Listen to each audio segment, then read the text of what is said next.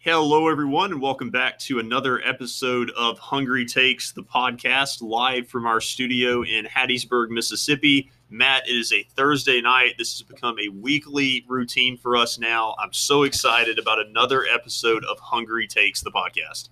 Yeah, Joe, what's up, man? It's been a long week. I know uh, me and you were talking a, a little bit before the start of the podcast. It's been a tough week, but we made it. Another great show with Hungry Takes this week. I'm excited to jump into it, but man, we're just going to take it easy tonight, right? Absolutely. As always, quick reminder you can follow us on Twitter at Hungry Takes to keep up with our schedule. Matt, here we are in August, August 12th tonight, recording this episode. The NFL preseason is almost upon us. And you know what that means. With Hungry Takes, with Colorcast last year, Joe, uh, the Joe and Matt show did, of course, uh, specialty of a lot of Saints games on the app. Look forward to doing that again through Hungry Takes this year.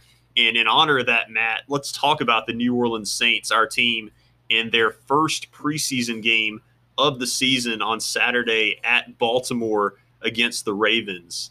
Um, there's so many storylines right now with the Saints that we could talk about. Where, where, do you want to start when we're talking about the Saints? Yeah, look, when it comes to football right now, when it comes to life, there, there's just so many things out there. And I think in this game, we could talk football, Joe, or we could talk about some of the other pressing news that's out there, such as Lamar Jackson tests positive twice or has COVID twice. So, what's his performance going to be like? We could also talk about the latest uh, breaking news headline on ESPN, which is either you get vaccinated or you produce a negative test in order to get into the Saints game. So, I mean, whichever angle that you think our listeners want us to go, if we get some feedback in the chat, do you want us to talk football? Do you want us to talk uh, Saints football, particularly, or COVID vaccination in football, whatever it is? But, Joe, let's just talk about the Saints for the time being. Yes, and really the story starts for the Saints this year. For the first time since 2005, they're looking for a new starting quarterback. Drew Brees is now on the payroll for NBC Sports as a commentator, and so that means that either Jameis Winston or Taysom Hill will be starting for the Saints under center in 2021.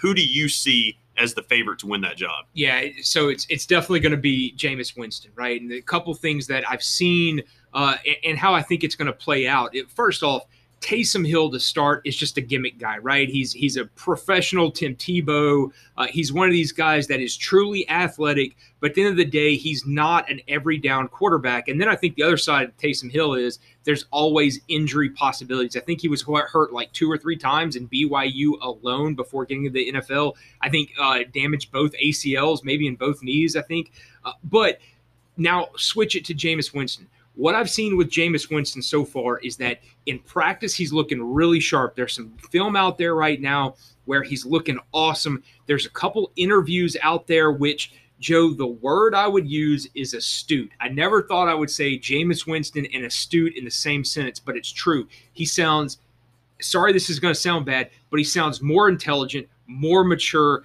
and just very choosy about how he talks. He talks like a professional and a leader. And the last thing I would say is he looks like he slimmed down. So all signs to me point to Jameis. Yeah, I've been really impressed with him in some of his interviews interviews uh, during the preseason.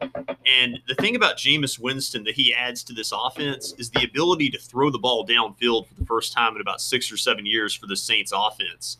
And I think that Taysom Hill is better served in the role that they've utilized him in the past three years with Drew Brees. I think you just have Jameis Winston take Drew Brees' place as the quarterback, open up the playbook a little bit more, and then you let uh, Taysom Hill continue to play his role and just let kind of the team take off from there. But the other big storyline, Matt, is what is the status of Michael Thomas? We had that very mysterious development where he delayed his surgery on his ankle and waited until June to get his surgery. And so that's going to put him on the physically unable to perform list for the first few weeks of the season. Sean Payton is really upset about this. Michael Thomas missed a lot of games last year, and now reportedly he's wanting a trade from the Saints, some sources are saying.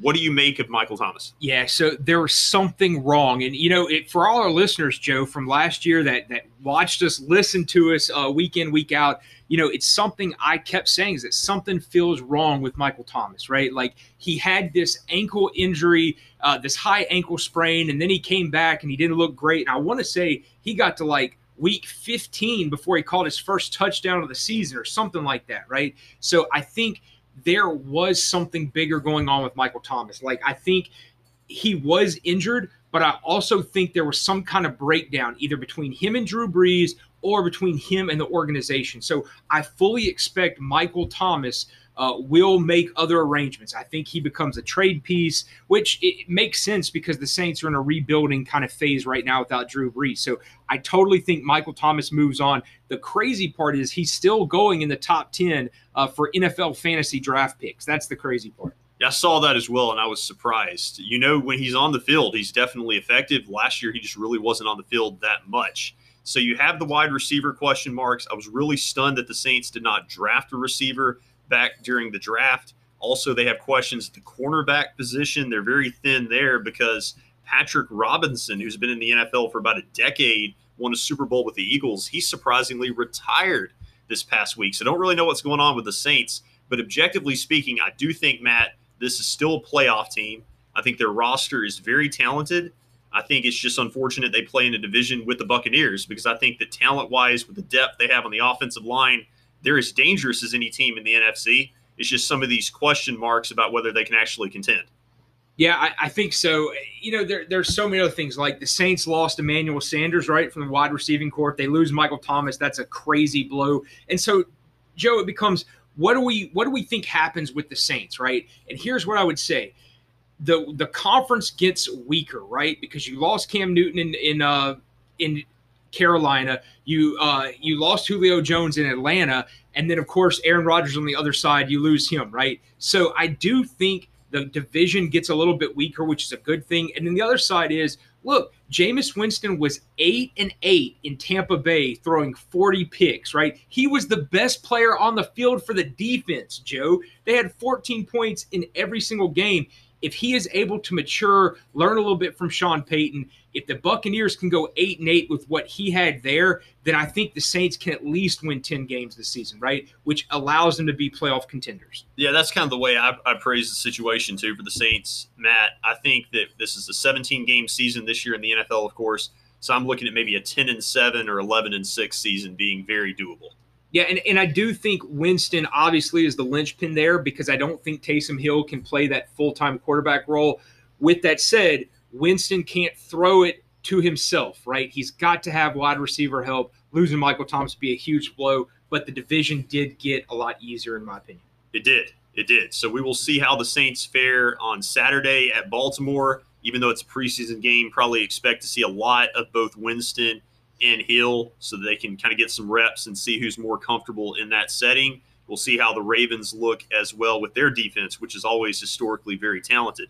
Speaking of talent, Matt, as we transition to our second topic here tonight, I know you love to talk some basketball. And the USA men's basketball team won the Olympic gold medal. Kevin Durant pretty much single handedly led them to this victory. Uh, what was your impression on that win? Yeah, thank thank the Lord for Kevin Durant, right? I mean, him and Dame Lillard. If Kevin Durant and Dame Lillard weren't there, I don't know what happens to Team USA. They probably don't even make it to uh, to the Olympics, to be completely honest with you. So I give Kevin Durant all the praise in the world, even though a lot of the times, you know, there's a lot of stuff he does during the NBA regular season I'm not a fan of.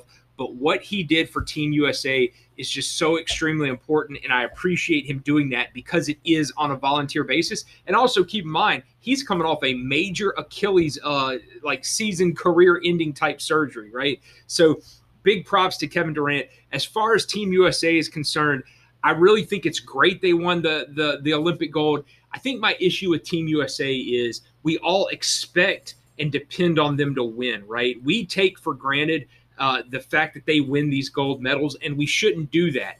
With that said, I think Team USA as an organization needs to do a better job putting a better team out there because the international competitors get better and better every Olympics. And I just don't know how much longer we're going to keep rolling out the B squad with Dame Lillard and Kevin Durant and then expect to win a gold medal.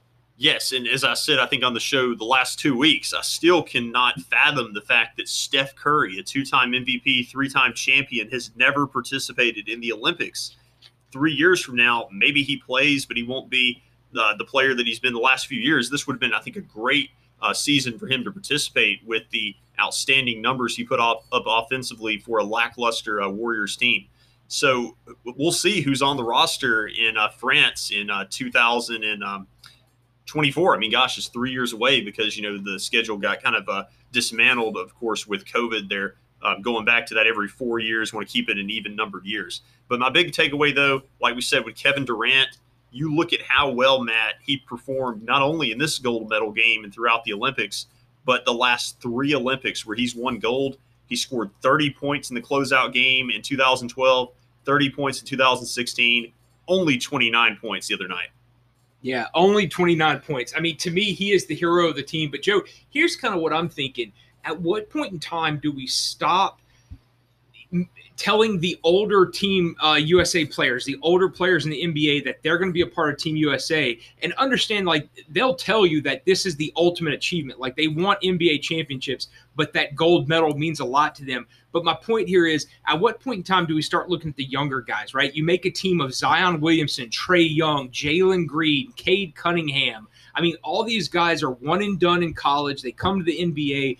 They're so talented. They're so young. Why don't you let that become Team USA and let these older guys not go out to pasture, but their duty has been done, right? Because if you follow that format, Kevin Durant and Dame Lillard and all those guys would have done their time in their early 20s, right? And to me, that makes more sense than rolling out players that have been in the Olympics three and four times, uh, like a Kevin Durant.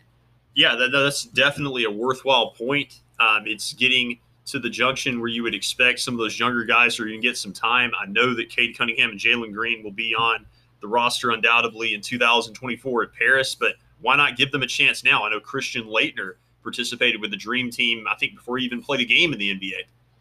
Yeah, and you know, my two thoughts there. The the first one is that team could have had Shaq on it, right? That 92 Dream Team. If you would have followed the same principle, it would have been Christian Laettner, Grant Hill, Shaquille O'Neal. So the idea that these young gunners can't play in Team USA like in, uh, to make the entire team is crazy because in 92, that team with Shaq and Anthony Hardaway and Chris Webber, those guys, they would have won gold as well, right? And the second thing I would kind of say is, Joe, looking at how this Olympics played out, Team USA versus France in the finals – it's going to be in Paris the next go around. They're still going to have Rudy Gobert and the fun bunch, right? France is going to be a monster in the next Olympics. Yes, and they'll be motivated. Hopefully, fans will be allowed in Paris, and they'll definitely be behind their uh, their nation and their team to try to win in the uh, rematch. Hopefully for them.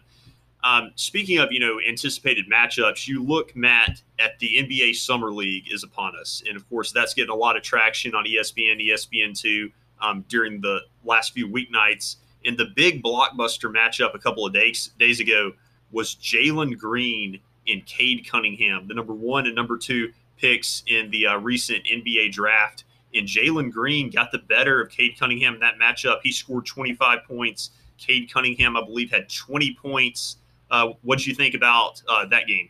Yeah, I think Jalen Green's going to be the guy to watch here, right? Because Cade Cunningham is still coming from a college background. What we've seen now, now Zion has kind of come to, to terms a little bit quicker than I thought he would. But what we've seen is that it takes these guys straight out of college two or three years to actually mature into these NBA bodies and learn how to play on these NBA teams.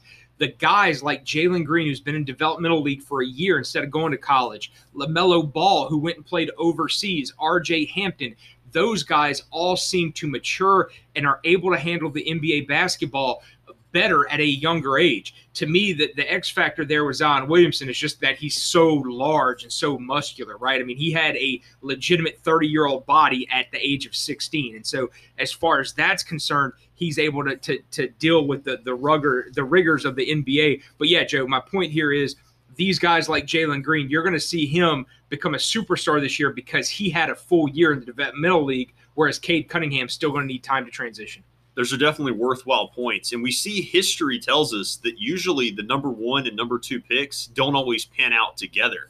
Uh, the only example I can really think of off the top of my head where a number one and a number two were both Hall of Famers is uh, Wes Unseld and Elvin Hayes, and that was back in like the 1960s or 1970s. Right. Like in the modern era, there's so many cases of like a Greg Oden Kevin Durant. Like it's always one or the other. Well, look know? at LeBron James draft, right? Yeah, I um, with Darko Milicic. Darko Milicic, or uh, what was the draft with uh, Michael Jordan? I know went three, but it was Sam Bowie and Hakeem Olajuwon. That's right. Like it's always one or the other. It's never both. That's right. Absolutely. Yep.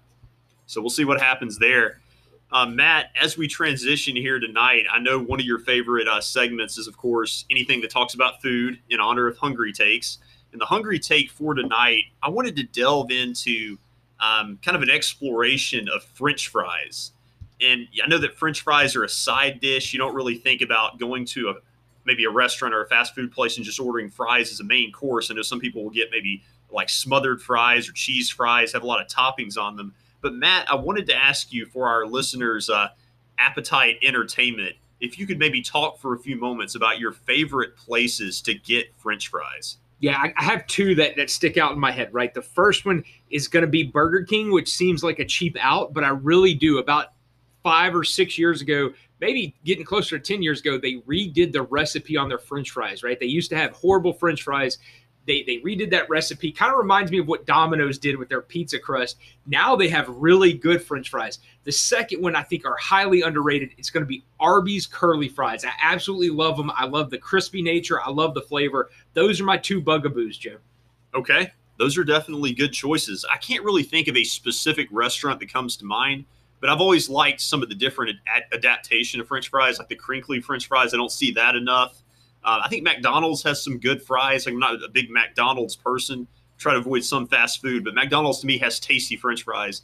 Um, I also like Wendy's French fries pretty good. Wendy's French fries are good. I will kick out uh, Cane's right because they have the crinkly cut fries and they are delicious. It kind of yeah. goes with that theme of delicious chicken, delicious bread, and delicious French fries.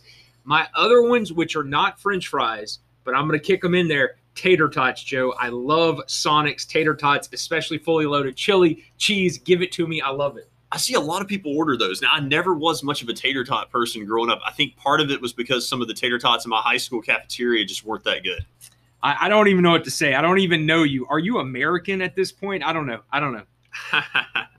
well, uh, with French fries, though, I was talking about with you before the show about the disappearance of hot fries as a concept. You know, you think about you used to be able to get hot fries and bags of potato chips at vending machines or at the grocery store, the uh, gas station. I, I, don't see hot fries as much anymore. No, you don't. And, and I remember being a, a young buck uh, walking through the gas station, seeing those hot fries because you always look at them, you're like, those are pretty good, but they were always cheaper, right? They, they weren't the most expensive French fries, hot fries out there. But I always remember, I told you before the podcast, a blue bag with what I thought used to be like a spy, a guy with a hat. He was like a, a burglar or something, I think was on the bag. Yeah, no, that's absolutely what it was. And I don't see that uh, trademark anymore that often. Of course, I can't really remember the last time, honestly, I purchased anything out of a vending machine, especially with COVID. I'm kind of turned off from vending machines. I understand. I totally understand. So that is our hungry take for tonight. And now, Matt, we have arguably the most anticipated segment of our show week in and week out, and that is the Hangry Rant.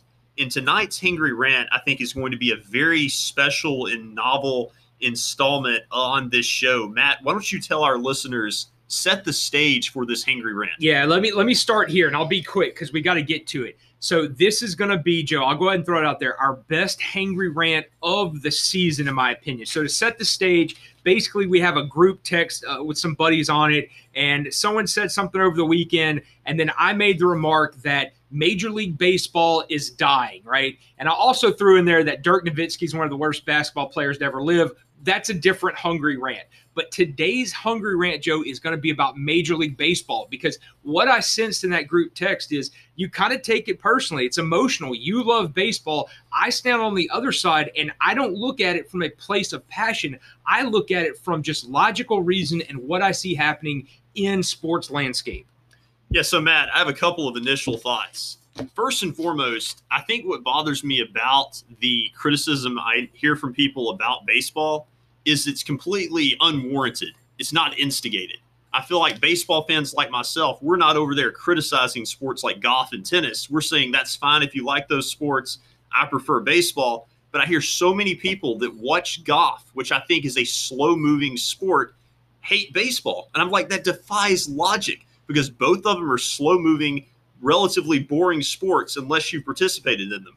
And so I think baseball, is nothing wrong with the sport and I have more reasons I can give you, but that's my initial thoughts. Yeah. So I, I think let, let me clarify here. I said in the text that Major League Baseball is dying. Joe, I want to actually amend that. Major League Baseball is dead, right? I want to put that in a different context. So, to your point here, golf and baseball are both slow, right? And, and it takes a certain amount of patience. But what I would tell you is that golf is trying to proactively energize the fan base. They're trying to speed it up. They're trying to to to recruit young guys to play golf really ever since kind of Tiger Woods burst on the scene to make it more lively. If anything, baseball's going backwards. If you look in the 1970s, an average game was like 2 hours and 12 minutes and I think one of the last divisional like NL division game uh, it was like 3 hours and 30 minutes. There were 12 pitcher changes, Joe.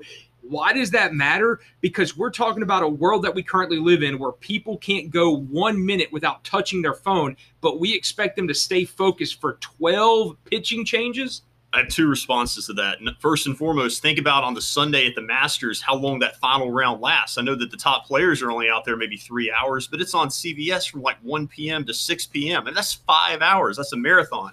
Also, the five hour World Series Game 7 in 2016. Got great ratings with the Cubs and the Indians. That was so historic. And then finally, Matt, I did some research in anticipation of this conversation tonight.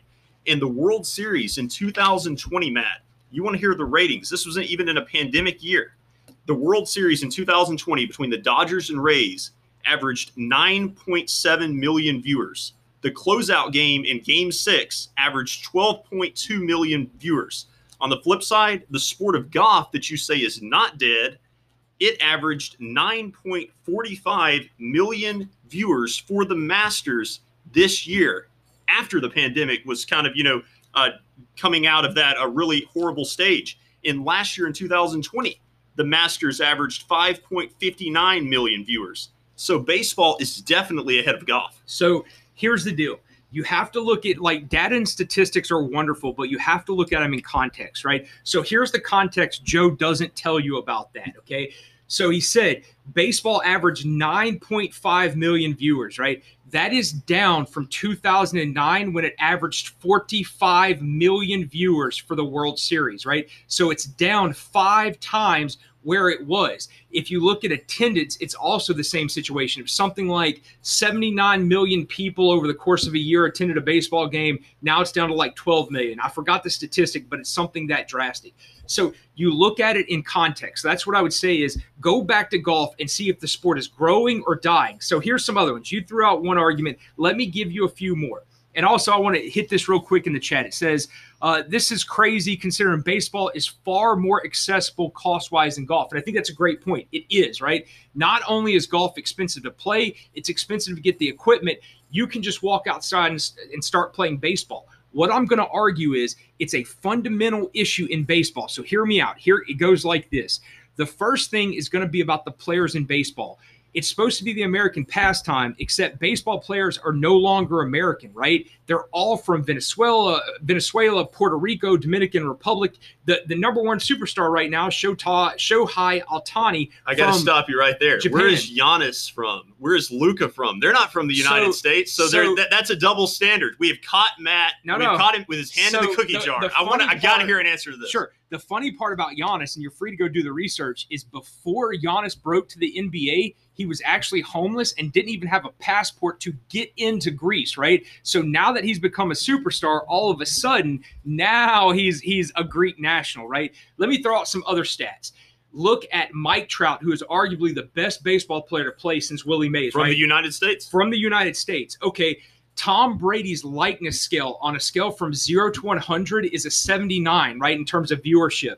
LeBron James from 0 to 100 is a 75. Mike Trout's is a 22. Not because he's not likable, it's because no one knows him because he won't actively go out there and, and get sponsorships, be in the public eye.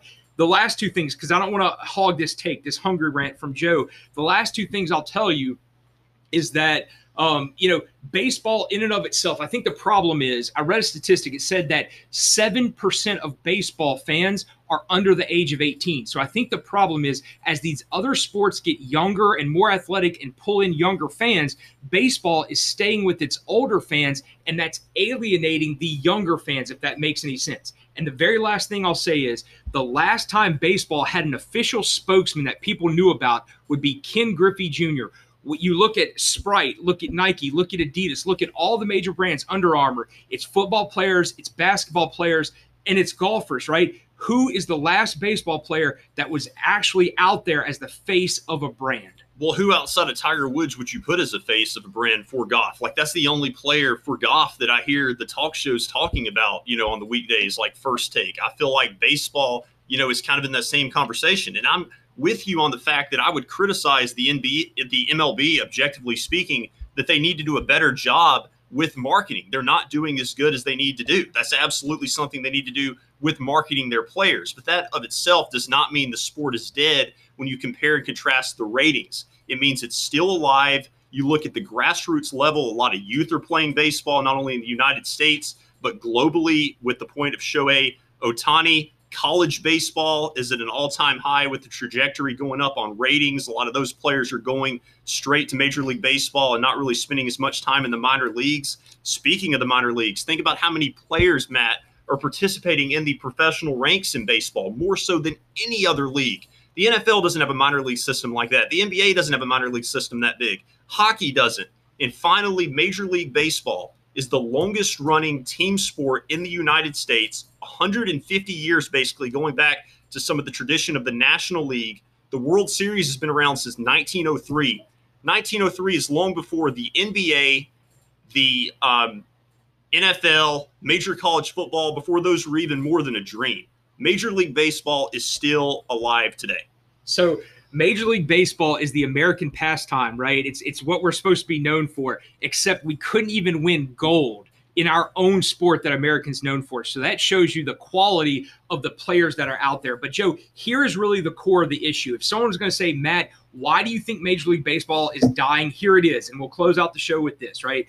To me, it's about data analytics. The truth is, pitching has gotten better in Major League Baseball. And that is wonderful, right? Because that is a talent. That is incredible. However, it makes the game more boring. Like, no one wants to sit there and watch 15 strikeouts unless you are a baseball purist, right? You're not going to intrigue a 10 year old kid, a 12 year old kid in a game with no action, right? So I think that is the biggest problem is because of data analytics, we have gotten so focused in baseball on pitching and all the small nuances that eliminate the offense you're seeing the same exact thing happen in baseball, and you're seeing true basketball fans like me shy away from basketball because of data analytics and shooting three pointers, right? So I think you're seeing the same trend in basketball.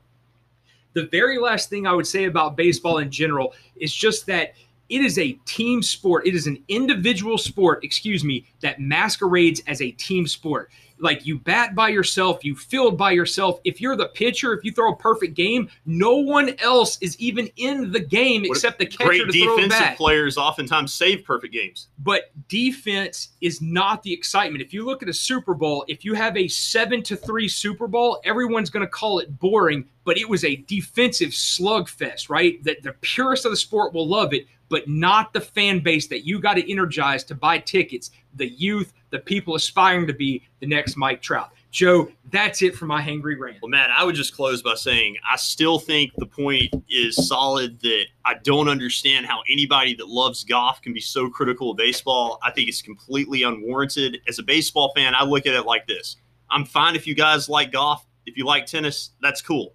Don't criticize baseball. Let us have that sport. Let it stay in the public sphere. I think it's a great sport. I think it's still relevant globally. You know, it's not the best marketed sport. I agree with that. The league needs to work on that. They need to get into the realm of social media more. But the sport is still very much alive, and I'm ready to watch some baseball. I was watching baseball earlier tonight. I was watching the Field of Dreams uh, game with uh, the White Sox and Yankees. Joe, the key is that Major League Baseball has to draw in people who do not already watch baseball. That is how you grow, and that is how you don't if, die. If you right? show me a solution on golf, I'll, I'll understand it a lot more. I, I, in the next Hungry Takes episode, we will talk about golf. We will bring statistics and context about what's going on in golf. And I'll bring them as well on baseball, having more ratings in the World Series. So, guys, we got to leave it there. That was a very energized, probably uncharacteristic from my standpoint, passion in that hangry rant. Hope you guys enjoyed it. Um, fun debate with Matt. As always, thank you guys so much for tuning in tonight for Hungry Takes. You can follow us on Twitter at Hungry Takes. Appreciate all the comments in the chat. And we will be back very soon with another episode, probably next week. Have a good night.